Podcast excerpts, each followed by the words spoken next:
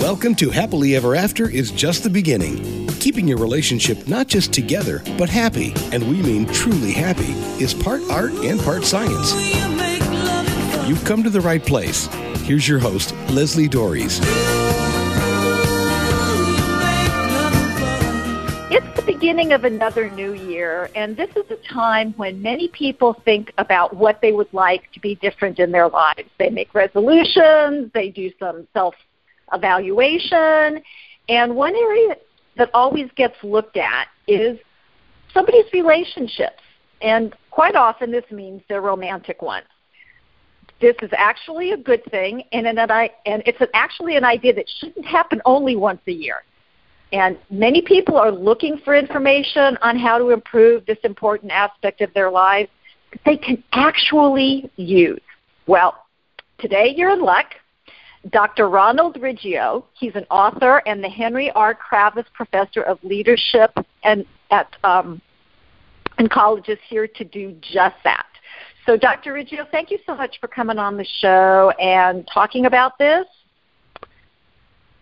Yeah, thank you for having me.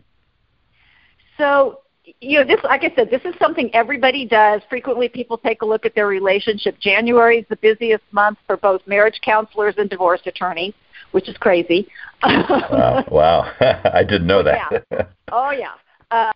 And you kind of take a look at this concept of improving relationships head-on in an article that you wrote that's on the Psychology Today website called 7 Psychological Strategies to Strengthen Relationships. And let's just jump right in with what you're talking about, because this is a time-limited show and I want to get to all 7 of them. So the first 2 you talk about is something called the expectancy effect, and then the other one is called positive social support. So how do you define each of these, and what makes them important for strengthening relationships? Okay, so the first thing is that all of these strategies are well proven through psychological research. So they're based on on basic constructs and concepts in psychology. So the first one is the expectancy effect. It's sometimes called the Pygmalion effect. And it's this idea that if we hold positive expectations about other people's behavior, then what we do is we actually subtly influence their behavior in line with those expectations. So if we hold positive expectations about people, if we believe that our partner will show us affection or will do something positive, something motivated, that we will subtly communicate that through nonverbal channels, and that the person will actually become what we expected, and that's why it's sometimes called the Pygmalion effect. So that's really kind of interesting, because I'm wondering if that's in alignment with what I frequently tell my clients, which is to give their partner the benefit of the doubt, that if there's a couple of different ways to interpret their partner's behavior, they choose the one that puts it in the most positive light. Yeah, and I think in some ways that's a sort of an adjunct to this. But the issue with the expectancy effect is you really have to believe that they're going to improve, right? So it's that, I have faith in you. I know you can do it effect. And so if our partner's trying to quit smoking or something like that, it's that positive expectation. I know you can do it. I know you can overcome this. Interesting. And as you're talking about that, I'm just flipping through things that my clients have said to me about their partners.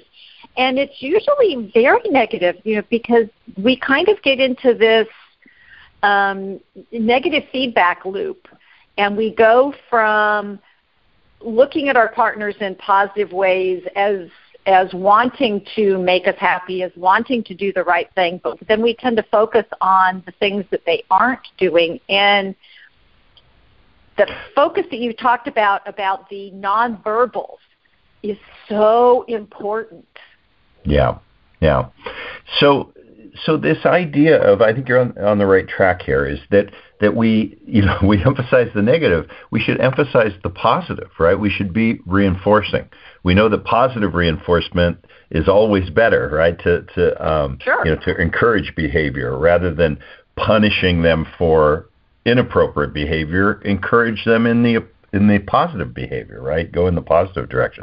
And you mentioned that the catch them doing something right or doing something positive, correct? Right. Well, in fact, there's catch them doing something right, and reward them for doing something right. So rather than punishing for doing something wrong. And then you mentioned positive there. The second component was the positive social support. And it's a similar kind of thing. So when we think about our support networks, we think about that network of close friends and family members. And we just think that having them there is positive, right? So we have the support network. But it's really about the behavior of the support of others. So in this case, when we're trying to provide that social support to a loved one, we want to focus on the positives and avoid the negativity. So we've all had a friend who is one of those I told you so people. They focus on the negative, right? And in essence, those two are going together with the sort of expectancy effect of saying, well, I knew you were going to fail. I told you were going to fail. I told you so. Don't fail anymore, right? And so it just doesn't go together. So a much better strategy is to give positive social support, to focus on the positives and not on the negatives. So does this kind of correlate with something that was bandied about maybe a year or 2 years ago about divorce being contagious? That when, if people in your social network are either divorced or not in great relationships, then that can kind of bleed over into your relationship because, that's kind of what they're talking about when you all get together. Yeah. I mean, I think it's, what happens in those situations is you're drawing attention to the negatives. And, we can all find negatives and, but if you focus on the negatives and ignore the positives, then you're really, going to be in trouble. And that's one of our ways to make your partner better, to make the relationship better. That's one of the other strategies that we'll talk about, that cognitive reframing, right? Right. And so this is kind of interesting because who you're associating with can really make a difference. And I've seen several relationships really struggle when maybe one of the in-laws is, constantly bashing the spouse, or, that you have these negative impacts, or if you go out and hang out with people. Because, when I was studying to be a marriage and family therapist, all my friends were going, oh, I can't wait till you get licensed. And it's like, no, I can be your friend or I can be your therapist, but I can't be both, meaning the friend will go, yeah, that's really terrible, and, that person was really awful to do what they did, and your therapist would be, and your part in it was what? Yeah. Because, and I think that we don't fully understand the impact or the influence of the people who are around us. And I think that's what you're really saying with this social support, positive social support piece. Yeah, it's sort of be there and listen. It's sort of listening rather than telling, right? Okay. And very often, our partner just needs to be heard, and we need to be empathic and supportive. And we're all guilty of this, and particularly in men, because there's a tendency, guys' tendency to jump in and try to solve problems. Exactly. And a lot of times, yeah, to fix it. And if the person is asking you to fix the problem, then jump in and fix the problem. But if they're just there to really have a supportive ear and to have someone listen to, their problem, then that's what you need to do. You need to do what your loved one needs you to do. What a concept. So let's go on to the next couple that you mentioned. And one is called the norm of reciprocity. And that one kind of really bothered me a little bit. The way you described it, and then the unconditional positive regard. And these kind of seem to go together. So can you talk a little bit more about them? Yeah, well, the norm of reciprocity is very, very common. If someone, and the saying, one good turn deserves another. So if somebody does a favor for us, we feel sort of compelled psychologically to return that favor. All right? Psychologist Robert Cialdini at Arizona State, he made a big deal about this norm of reciprocity, and he did things like a study where he sent people Christmas cards, random people out of the phone book, and guess what? He got a whole lot of Christmas cards back because of this idea. If somebody does us a favor, sends us a card, gives us a compliment, then we're supposed to return that compliment, right? And what we want to do is use that to our advantage, right? We don't want to take advantage with the norm of reciprocity, but by giving, by, for example, paying our partner a compliment, we're more likely to get a compliment in return, right? So again, it's about focusing on the positive, right? So well, and I love this because that right there, the norm of reciprocity kind of highlights the fact that one person can really bring about change in the relationship just by doing things like this. Absolutely. You know, doing a favor, completing a chore, doing one of your significant other's chores. And then just and then just doing it, and then you don't have to necessarily invoke the norm of reciprocity. You could say, "I did that for you just because I love you and I wanted to make things easier for you."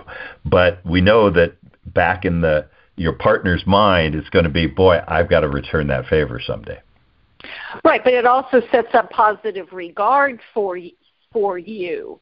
If and again, the reasons why you're doing it, and to me, intention matters, motivation matters. That if I'm only doing it to get my partner to do something for me, it's probably not going to work. But it's being done in that generosity of spirit that, oh, I see you struggling with this, or so let me just go ahead and do it. I mean, my husband and I have this thing for years that whoever cooked, the other one cleaned up.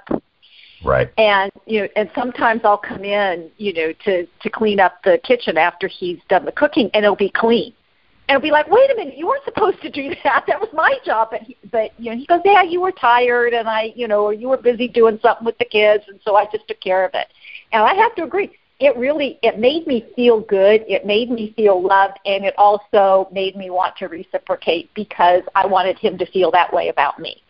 Yeah, and that's it. If you stay on that positive track, you're going to get, you know, in-kind positive contributions, right? So the idea is that it's going to keep going. You can, I mean, and they do it all the time. I mean, advertisers do it in an inauthentic way, in an exploitative way, right? They offer you, you know, you go to Costco and they offer you free samples. Well, why they're offering you free samples? Because you feel obligated. Now I've got to buy it. Yeah. You know? I never do. So how does this fit with the unconditional positive regard? Well, I think we've kind of already gotten into that territory. It's this idea of, you know, don't focus on the negative. Don't focus, you know. So in your example, you know, don't feel any resentment because now you're doing the cooking and the cleaning. Right. Right. So you have to do it with the idea of positive regard, that I'm doing this because I really care about you.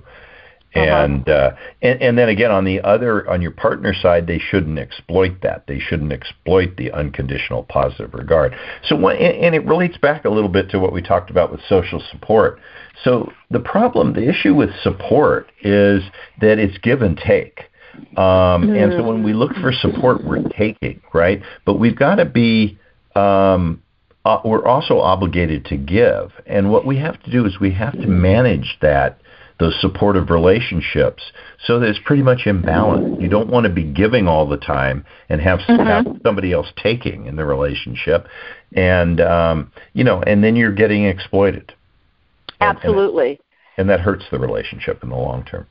Yeah, I think we've all had those friends where, you know, I liken them to vampires. They just suck all the energy away. And it's like, okay, I can't deal with this anymore because there isn't that give and take. And that's really what a relationship is all about. Right. So This is Happily Ever After is just the beginning on webtalkradio.net. I'm Leslie Dorries, and my guest today is author and professor Dr. Ronald Riggio, and we're talking about things that you can do starting today to improve your relationship. And if this is something you are wanting to do but aren't sure how to implement these strategies, I got to tell you, you're not alone. But you do not have to settle for a less than relationship for even one more day. I invite you to contact me and schedule your free, no obligation, create your happily ever after strategy session. You can send me an email at Leslie, Lesli, at foundationscoachingnc.com. That's foundation, coaching, N as in Nancy, C as in Charlie.com. Or you can give me a call at area code 919-924-0463. Again, that's 919-924-0463. Now let's get back to this conversation about strategies and how you can improve your relationship. And the next couple on the list seem to be a little bit more challenging, and this is cognitive reframing, and then the other important one is empathic listening. So what are they, and how can people actually implement them? Okay, well, cognitive reframing is where this comes into play is when your loved one is troubled, when your loved one is dwelling on the negatives, right? On an illness, a misfortune, some stress that's happening at work or something like that. And the cognitive reframing is your attempt to provide a different way, an alternative way of viewing the situation, putting it in a more positive light. Right, so the it's kind of the old proven technique of having the individual focus on the positives instead of the negatives. So, you know, let's focus on what's working correctly rather than the things that aren't working. Or, you know, let's sort of count the idea of count your blessings, right, rather than focusing on what's going wrong.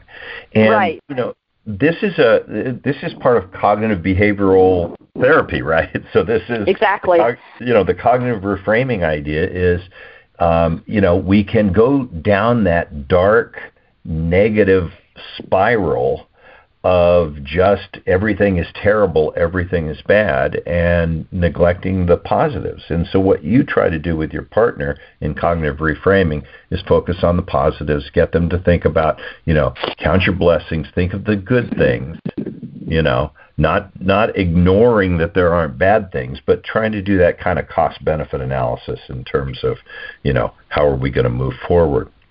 Yeah, and I liken this because, you know, the fictional character Pollyanna basically was a fantastic cognitive reframer. It wasn't that she just was, you know, going through life there weren't any problems. She's gotten a bad name. She's actually basically was, well, no, this is really happening, but let's see if we can find that silver lining in the cloud. And I think that this is, and I probably should have put these in different order, only because I think the empathic listening is a really key component to making cognitive reframing work. So can you describe empathic listening?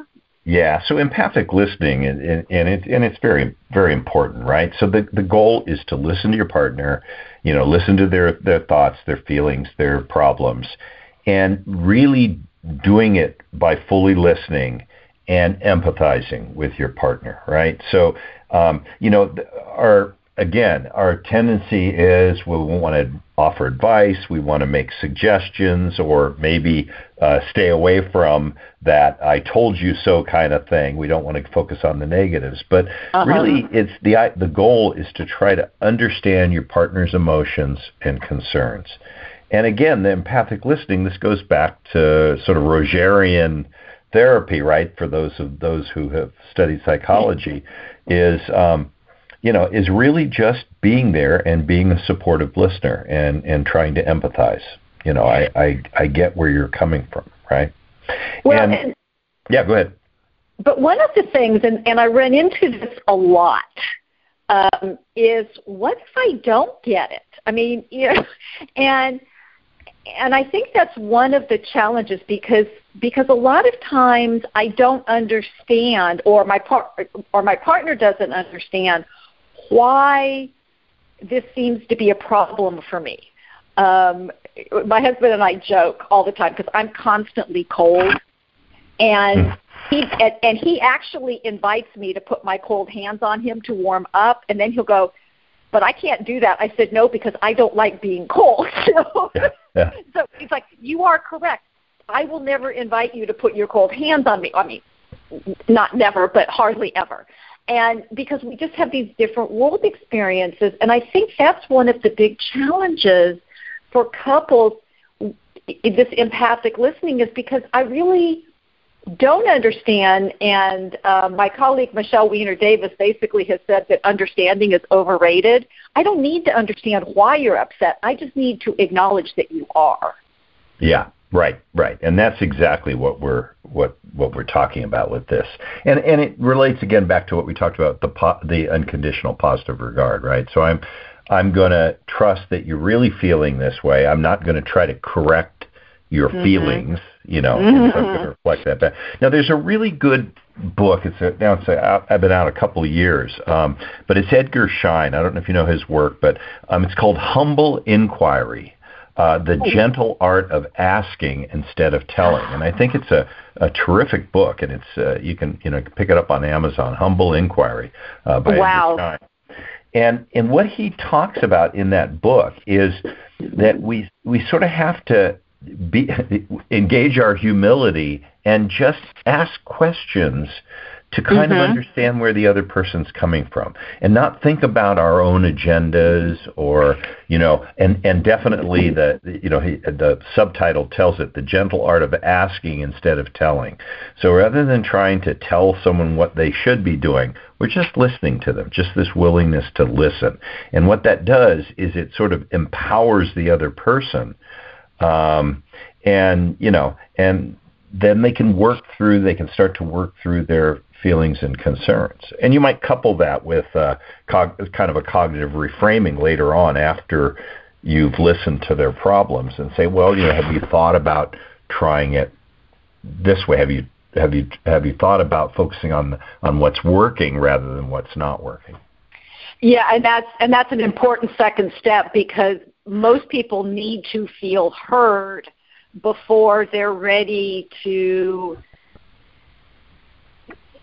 take a look at it from a different perspective or try to find a solution. And I think maybe that's where that disconnect comes in, especially between men and women, because men just want to solve the problem. Mostly, and here's what people need to understand, mostly because they want their partner to stop hurting. It's not that they don't care about their partner's feelings, or that they're just thinking that they know it all. They actually, what their goal is, they really want their partner not to hurt, and so that's why they want to fix things. But unfortunately, if they miss this empathic listening piece first, then it basically sends everything off into the ditch. Right. Which brings us to the very last point. And the reason why I wanted to put it off by itself is because I think it is an absolutely critical component to healthy, functioning, lasting relationships. And that is model forgiveness.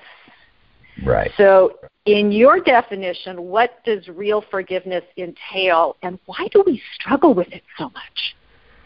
Well, forgiveness is because of the negative emotions. I mean, that's really what the problem is. So when our partner has transgressed, when our partner has done something wrong, we're hurt, we're angry, right? So the negative emotions. And when it comes to negative emotions, there's kind of a couple of things. One is that we sort of push them down and stifle them and pretend that they don't exist, and that's bad. Or the other extreme is we explode in a rage. And we know that our thinking is not good when we're exploding in rage, right? We're giving in to the emotions, and our cognitive processes aren't working very well. But also when we push them down, then what happens is, if we push the anger down and the hurt, we don't deal with it. right? And so what we have to do is get it out in the open. You know, I'm upset, I'm angry, I'm hurt because of what you did. Uh-huh. But, you know, so that's kind of the first step, is to make sure you're dealing with the emotions properly. But then the second is you need to decide whether you're going to forgive or not. And you can't do it halfway, right? If you're going to forgive, then, you know, you have to be willing to let it go. I mean, you can't, true forgiveness can't, you know, include hanging on to it and bringing it back. So you've got to let it go and move forward. And, you know, part of the forgiveness process, and we can go back a little bit to the cognitive reframing idea, is thinking about it. Well, it could have been a lot worse, and you know, maybe we'll transgress, you know. So I think it's reframing the thinking about it, and really what it is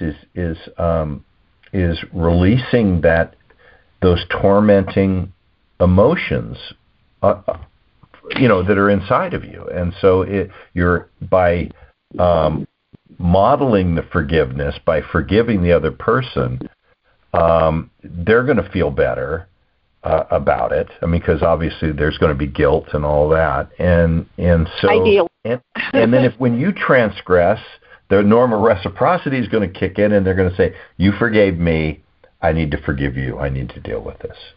So it helps you now, and it helps you in the future, right? And I think that one of the things that I try to stress with people is, because I forgive somebody doesn't mean that I'm saying what happened was okay in the first place. It just means I'm releasing that emotional energy.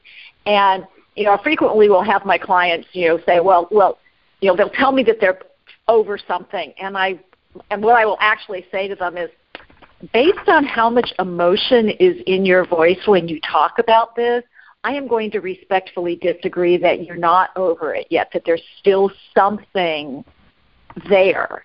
I mean, you know, and it's truly out of respect, but it's like, you know, because there is this pressure to forgive. You know, it's, you know, your kids have a fight, and it's go hug each other and tell each other that you're sorry, when, of course, maybe they're not. You know, so right. They haven't gotten there yet. And I guess maybe that's, you know, and it's interesting because you have these listed as 7 separate things, but I'm not sure they're separate at all. I think they're pieces, you know, pieces of a bigger thing, that they're all, as we've talked about, in many ways, one will lead back to another, which will lead back to another, which will lead to the fourth one. There, you know, it's almost like I have this idea of this wheel, and they're all just spokes off of the wheel, where the healthy relationship is the thing that connects them all. Yeah. No, they're all interrelated. So to kind of separate them out, you have to sort of draw lines between them, because they're all interrelated. You know. Yeah, and I don't know if you're familiar with this book. My husband was given it years ago as part of his training, and it's a book called Leadership and Self Deception. And I am not familiar with that, but I'll have to look that up. Huh? Yeah, it's a great book, because, you know, he was reading it, and he said, "You're going to love this." And I was reading. I go, "Yeah, this isn't." I said, "This isn't about business. This is about relationships." And it really is about, how do we keep our partner in a positive state. When I read this book, it explained to me how couples go from trying to please my partner, trying to figure out what will make them happy, trying to keep things going, to what have you done for me lately. And it's this piece of where I stop looking at my partner with positive regard. I stop trying to give them the benefit of the doubt. The negatives start to take over. And I'm sure you're familiar with the happiness studies, where they show it takes 5 positive interactions to balance out or overcome one negative one. That's how powerful the negative is. Right. And, you know, and it's easy when we're in the day-to-day existence to stop seeing those positive things that our partners do. Yeah. Well, one of the things with the transgression and the idea of forgiveness is if you don't let it go, then you replay it over and over again. And so, we say, can you forgive and forget? Well, if you truly forgive, there's research that shows that you will start to forget it. I mean, not completely, but you won't, it won't have that compelling emotion arousing, negative emotion arousing effect that it had, because over time you start to forget about it. Sure. And, just ask any woman who's had more than one child. We forget. Oh, absolutely. Well, that's, right. That's why there's no real memory for pain, because if you had a true memory for pain, where you remember pain is in the second childbirth, and then you go, oh my God, I remember this, but you don't remember it right before, so. No. Anyway. But I think people get really hung up, and I know that I've worked with clients around this, because they do get hung up with, well, if I actually forgive somebody, then it was saying it was okay. Yeah. Like, no. And again, that's partially, somebody has to be sincere in their remorse. Right. Right.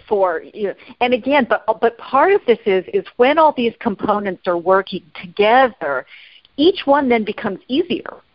Yeah. Yeah, so the thing, too, that we got to remember in a relationship, it's a two-way street. So we're talking about it kind of from one side, but there is this idea that the other person is working toward it.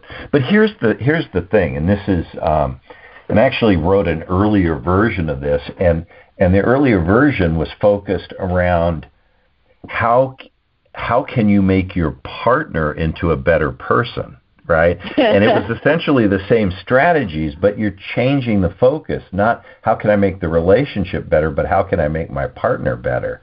And if you think about that, as you make your partner better, you make yourself better. Right? Because you're doing you're engaging in positive strategies. It's going to feed back because you're doing the right things for your partner. And that reciprocity idea that the partner's going to return it in kind for the most part. So, so yes, both people have to work at it. But if you look at it from that angle of I'm trying to make you better, I'm not doing this for me. I'm doing this for us, or I'm doing it for you, right? Right. And so that's, I think, the strategy. I think in some ways that's a better strategy. It's a little more selfless, or at least on the surface. I'm doing this for you, but it'll actually in the end help me too and help the relationship.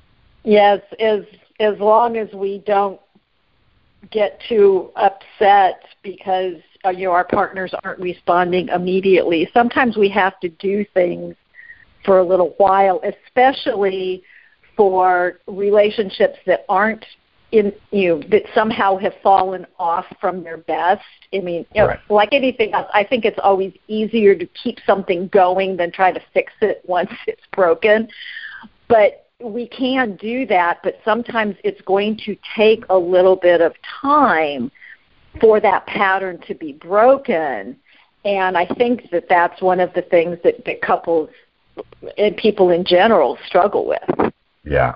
Well, I mean, it's like your car, right? If you just ignore the knocks and the pings and you don't engage, you don't maintain it, you're going to have a big problem down the line in relationships. I mean, that's maybe a poor analogy, but relationships. No, I think it's a great one. If you don't work on the relationship, and what happens is we say, well, we'll work on it later, or, we'll put it off, or we'll ignore it. Ignoring that. And then what happens is down the line, it's too far gone to have the effect that. Right. I kind of liken it to you go to your doctor for a checkup and they'll find something wrong. Now the doctor, if you wait till you have stage 4 cancer, they may be able to do something, but boy, is it a lot harder and a lot more expensive. Yeah. Yeah. So that's it. So this is really about maintaining. These are strategies to maintain a good relationship. So where can people find out more about you, these relationship strategies? I know that you do leadership work, and to me a lot of times the same thing that works in leadership works in relationships, because guess what? They're the same thing. That's right. Leadership is just a relationship. It just has sort of different parameters, right? Mm-hmm. I try to, make this all fairly accessible. So I write a lot of books on leadership, and I write a lot of books on the workplace and that. But in terms of the relationship work, I put it on my Psychology Today blog. So if you want, you can go to psychologytoday.com, look up my name, Riggio, R-I-G-G-I-O, pretty unique name, so I'm the only one up there. And go ahead and look at my blog post. It's called Cutting Edge Leadership, but I do a lot of other things. I do some on body language, because that was something I was trained in early, first research. There's a lot on leadership. There's a lot on the workplace bullying and things like that. Mm-hmm. But occasionally I'll focus on relationships. And very often I borrow strategies from leadership, or I borrow strategies from peer relationships at work, and just give them a little more intensity, and they become love relationships, right? So that's true. The nuts and bolts of relationships, we're all human, and so there are lots and lots of similarities. So psychologytoday.com, and you can follow me on Twitter. I tweet out every time I post. Terrific. So the adage that if you do what you've always done, you'll get what you've always gotten is true, and it's never more so than in your relationships. You and your partner have developed patterns of behavior that determine how satisfied either of you are with the relationship. So hopefully you've learned about some new behaviors you can adopt to create the relationship you truly desire, and isn't that a great way to start the year? So hopefully you'll keep listening, and until next week, stay loving.